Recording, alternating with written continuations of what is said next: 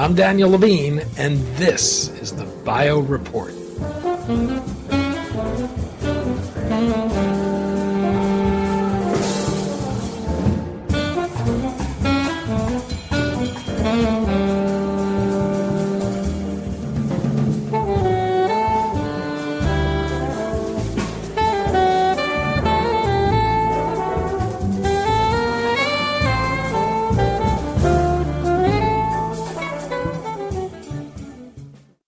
In cancer, the rigorous translational machinery of the human body goes haywire, causing an overproduction of proteins that fuel the growth and spread of tumors, as well as enabling them to evade the immune system. Effector Therapeutics is developing a new class of cancer therapies called selective translation regulator inhibitors, or STRIs, that can inhibit the production of proteins that drive a cancer.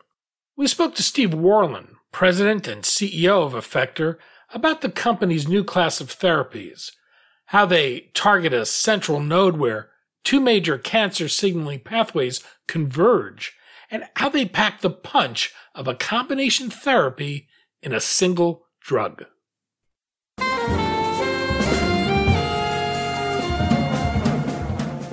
Steve, thanks for joining us. Oh, Danny, I'm very happy to be here. Looking forward to it. We're going to talk about cancer effector therapeutics and its efforts to develop a new class of therapies designed to inhibit the expression of proteins that drive the growth and spread of cancer. Before we do that, though, I wanted to start with you. Prior to your current position, you were CEO of Anadys, a company developing therapies for hepatitis C, and you also headed antiviral research at Pfizer before that treating cancer has increasingly focused on its interactions with the immune system. I'm wondering about how you found yourself heading a cancer company and how your history as a virologist informs what you're doing today. Yeah, well, thanks, Danny. So I think first, for the record, I should uh, correct in, in, behalf of everyone who's a real virologist. Uh, I'm not a virologist, although I spent many years developing antiviral drugs. But um, there's a whole set of skills that virologists have that I don't have. Um, but w- with that said, um, the I think the real similarity was um, we've had these two waves even before um, COVID. We had two waves of antiviral development. First HIV in the 90s, and then hepatitis C in sort of the um, late 90s and 2000s. Um, and these molecular details of the diseases are quite different. But there's one thing that we learned very important in the virals that I thought would be applicable in, in cancer treatment. And that was really to understand the complexity of the disease and particularly to, to understand how certain diseases respond to therapy and anticipate what that response would be and then build that in. So I like to draw an analogy of you're playing chess with the disease. If I move here, that means I use drug A, the virus is going to mutate this way. If I then use drug B, this is what will happen. If I use drug A and B together, maybe I'll do better. That kind of thinking about anticipating the disease isn't static, it's very dynamic, and viruses grow very quickly and they mutate very quickly. Um, so, how will the disease respond when I treat it with therapy? And let me bake that in ahead of time in my thinking. That was what I brought over to the cancer world, and I was by no means the first person to think of this or the only person. Um, but the idea that um, cancer is very complex, it's genetically way more complex than a virus disease is. And it's also very dynamic. That's one of the things we learned is that cancer mutates all the time too, just like, you know, not as fast as a virus, but similar thing. Uh, cancer is not going to sit there and take the therapy lying down. It's going to fight back. It's going to change and try to escape the treatment. And so it was that thinking about how do we think about the playing field? How do we think about boxing the disease into a corner. It was that thinking in the antiviral world that when I came back to wanting to work exclusively in cancer, it was that kind of thinking that um, formed the basis for starting Effector. The response to that problem, both in the antiviral world and the world of cancer, has been to use combination therapies. In the realm of cancer, how successful has that strategy been? Yeah, I would say we've had success, um, but and we being the uh, community broadly, um, but there's still a lot of room to go. And so um, most cancer therapy is used in combination. Um, there are some exceptions for what we call targeted therapy, where sometimes there's a single gene that is so dominant in driving that cancer. You could, all you have to do is inhibit that gene product, and you'll do very well. You know, a great example is the first targeted therapy, maybe a drug called Gleevec, targets a protein called BCR-ABL. That was so dominant in that particular disease type that that's effective therapy. Unfortunately, that's the exception. Most uh, cancer is more complex than that, and so people are doing combinations. Um, the original combinations were a little bit um, sort of seat of our pants. We have an active drug, we have another active drug, maybe they'll work better together.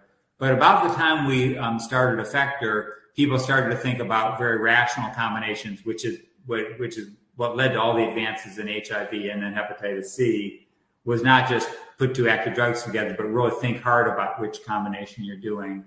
Um, and so I would say we're we're starting to make progress. Um, we're uh, starting to invoke the immune system as well, um, but there's still a lot of complex cancers that where we don't quite know the the trick yet, which two drugs to combine together, or we might not have the right drug for one of the two. We like to talk about vulnerabilities in a cancer where you could hit it and, and cause it some pain um, we don't know the right vulnerability yet for some cancers. So I think the concept is is showing promise, but there's still a lot of uh, room to go before we can really effectively treat most cancers.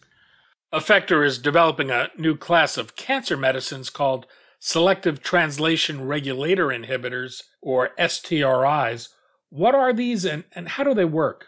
Yeah, so these drugs are designed to uh, block production of some key proteins that are important for cancer. So I mentioned cancer is very uh, complex. And so for a cancer cell to grow and become a tumor and avoid your immune system, they need to make some specific proteins that would normally be in, in healthy cells as well, but the cancer cells make more of them and they make a particular set of proteins or a particular repertoire of proteins so what the STRIs do is they work right at that production mechanism for protein and they selectively go in and knock down the proteins that the cancer particularly needs. Well, because they're selective, they leave most of the proteins in a cell untouched. How do these differ from tyrosine kinase inhibitors and how targeted are they? Would you profile a patient's tumor to determine the appropriateness of a given STRI? Yeah, it's a great question, Danny. And so I think um, compared to a, a, tyrosine kinase inhibitor, that's kind of blocking the signals that go towards the tumor cell and say, do all the things that make you a tumor cell. Copy your DNA, make protein, get ready to divide the cell, avoid the immune system. Um, and so um, while they can um, block that signaling broadly, there's also lots of escape mechanisms that you know tyrosine kinase inhibitors usually have uh, select for mutations that um, you know after which the disease progresses. Um, so uh, what the STRIs do is, is sort of go what we call downstream. They go down to where the actual action is at the protein production plant and say, let's not make these specific proteins. Let's block the tumor from making these specific proteins. Um, and, and, so it's a little bit of a different approach to um, deny the cancer which proteins it needs in order to be a tumor. How universal are the targets of STRIs from cancer to cancer? Are they unique to each type of cancer, or are there common targets that extend across different cancers? Yeah, so I think in general, uh, we think about it as there are common targets that extend across multiple cancers. Not all necessarily, but multiple.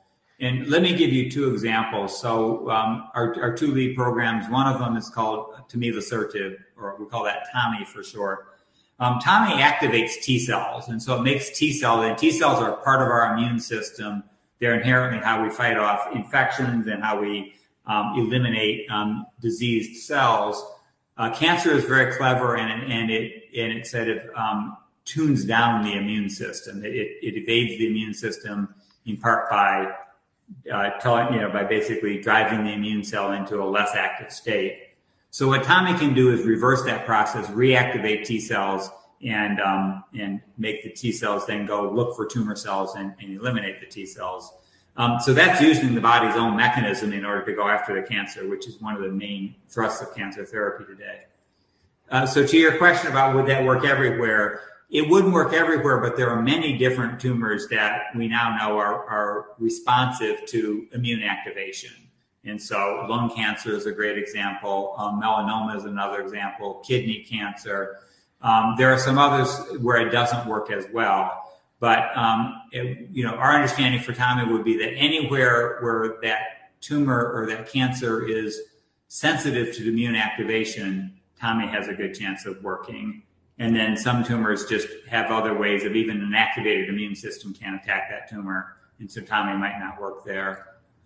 And then for the second drug, zotatifin, it works inside cancer cells. And there, the particular proteins we knock down are very important for particular tumor types like ER positive breast cancer um, and again lung cancer. So to summarize, it's not all tumors, but it would be a good set of tumors for either Tommy or, or Zota. It's the second instance. You're looking at Tommy in combination with immunotherapies. What happens when you combine Tommy with an immunotherapy? Yeah, and so um, let me give a little bit of background there first. So when uh, um, immunotherapy is used in uh, lung cancer, where we're starting the study here, um, you see a portion of the patients respond. Some of them don't respond, and by respond means their tumor shrinks and they feel good. Um, but over time, those tumors start to um, grow back again. And what's pretty clear is in most of those patients, the tumor grows back because the tumor learns a way to to downregulate the immune system, to sort of shut the immune system back off again. Um, and so when we bring in Tommy, which can reactivate the immune system, it's a very well matched with the mechanisms that the tumor is using to try to shut off the tumor system. So that's kind of the tumor's escape path. So we can shut off the escape path. Um, and so what we've done in a clinical trial where we, have published at an annual meeting called ASCO, um, we took patients who were actually progressing on their immunotherapy on either pembrolizumab or nivolumab. And even after they were progressing, we added our drug Tommy. And what we saw was that in many of those patients, we could stabilize the disease and stop it from continuing to grow. And we looked how long that could last. Um, and that was um, stood out compared to what you might have expected from historical data. Um, so the real idea here is to um, use Tommy to prevent the tumor from escaping from other immune therapy. Um, and we're in a randomized trial right now. And so we'll have to wait till that trial reads out to know how it's working. But we're very optimistic based on the uh, phase 2A data that we've already presented. What do you know about it from studies that have been done to date? Yeah, so we know that um, in a particular group of patients that are known to be immunoresponsive, um, we took a set of patients who were progressing on uh, their immunotherapy added Tommy, and those patients got another year on average without progression. So, you know, that's pretty significant in a setting where people's disease are progressing, and now um, their next choice is really just a pretty toxic, hard to take chemotherapy regimen that won't work very long anyway. To be able to give somebody another year of their life back on average is pretty significant. Um, so that's what we did in what we call a phase 2A study the um, the first study that led into our randomized phase 2b study. So we're pretty optimistic uh, based on that data, a whole year on average extension beyond when the patients were starting to progress on their checkpoint therapy. Um, and now, of course, we have to um, you know test that again and hope to demonstrate that in this larger randomized study. You also mentioned zotatifin, which is another STRI that you have in development. What is zotatifin and how does it work? Yeah, so uh, and we call that one Zota for short. So our drugs we call Tommy and Zota, but they're easier to say.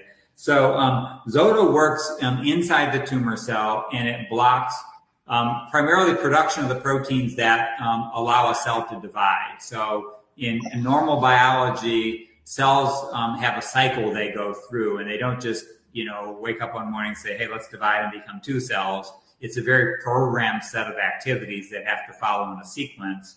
And that sequence is called the cell cycle. And because when a cell divides, that's a very important event. It can be very healthy or it can be dangerous like cancer. It's a very tightly regulated process. And so there are proteins that control advancing through this cell cycle to ultimately divide the uh, cell. And so what Zota does is it blocks production of those proteins that are required to advance through the cell cycle.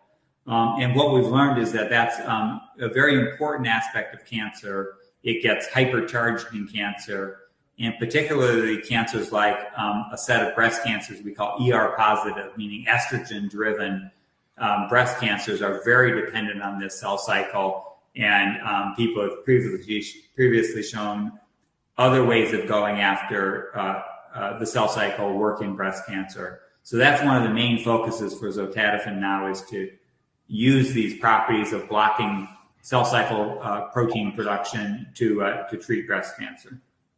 This is in development for solid tumors.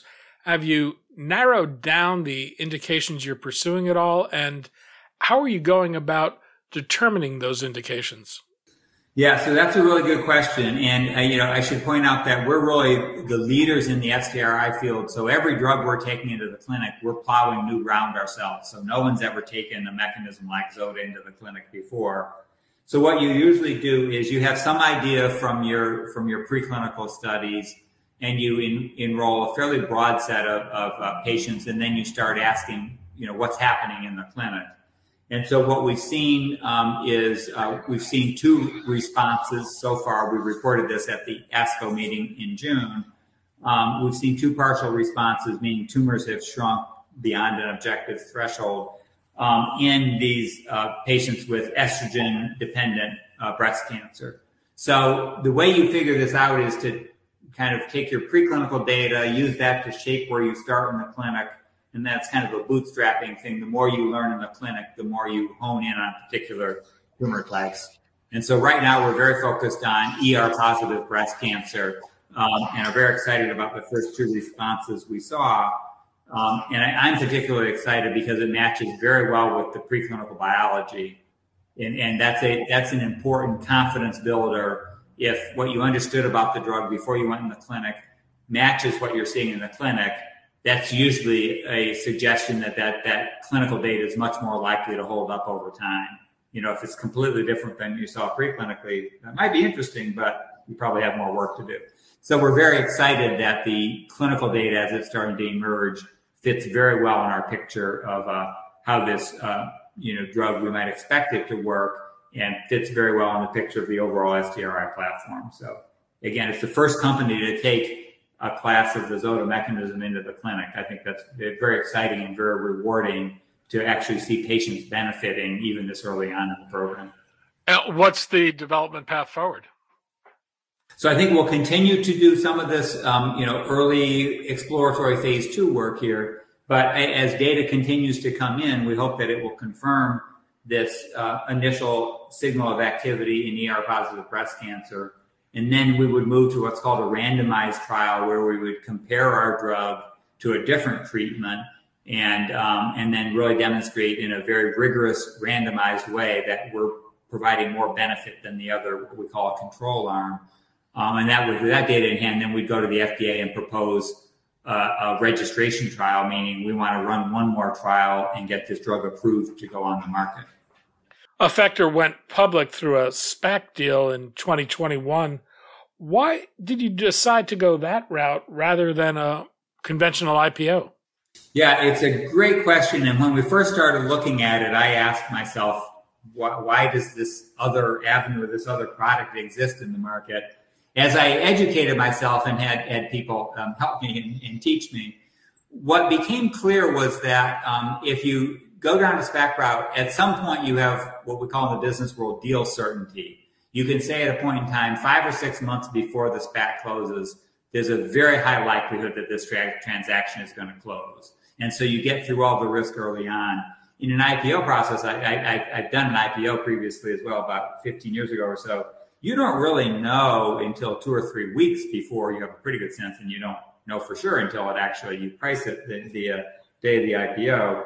Um, so in about 18 months ago or so or now, it, it, appeared, it looked to us at the time that there was much better deal certainty. We'll know that we'll be public. We'll know that we'll get the capital that we need to continue to develop our products. Um, and yes, you know, perhaps we can do an IPO. I think we could have, but there was higher risk around the chance of, of closing an IPO relative to doing the SPAC. And so that's really the the di- differentiating factor for us was this deal certainty. How far will existing cash take you, and are there plans to raise additional capital? Yeah, so the existing cash that we have will take us through the trials that we're talking about. So we have this randomized trial with tomivosertib and pembrolizumab, um, and, and that data we expect to read out in the first half of next year. And we have the ZOTA trials that I talked about, um, particularly focusing ER positive breast cancer. And so the cash that we have on hand now is enough to run those trials and get that data. Um, we haven't commented, and we usually don't specifically about plans to raise capital, but like all biotech companies, it's a very capital intensive business. So um, at some point, certainly we'll want to raise more capital to finish developing the products. Um, but the cash we have on hand right now is sufficient to read out the data events from the trials we're doing. It's been a tough time for public biotechs. Effector is near a 52 week low. What's the discussion been like with investors, and how has being a public company made your job tougher?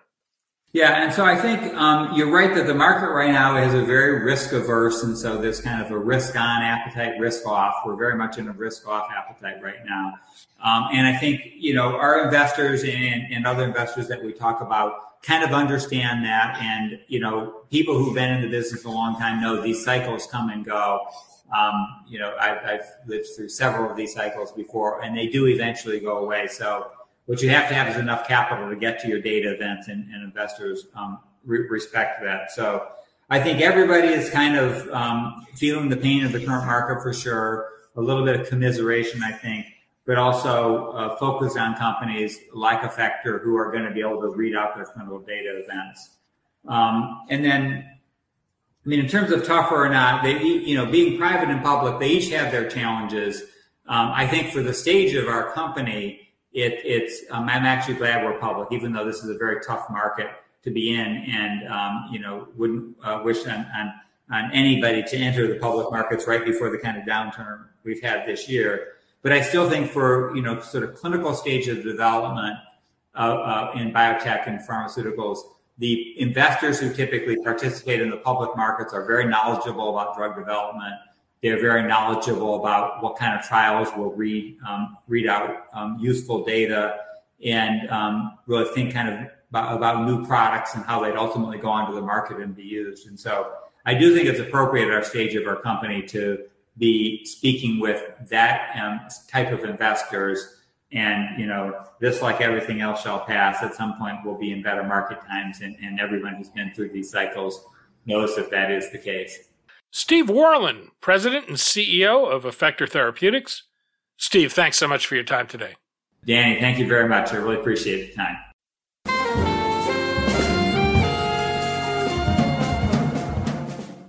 Thanks for listening.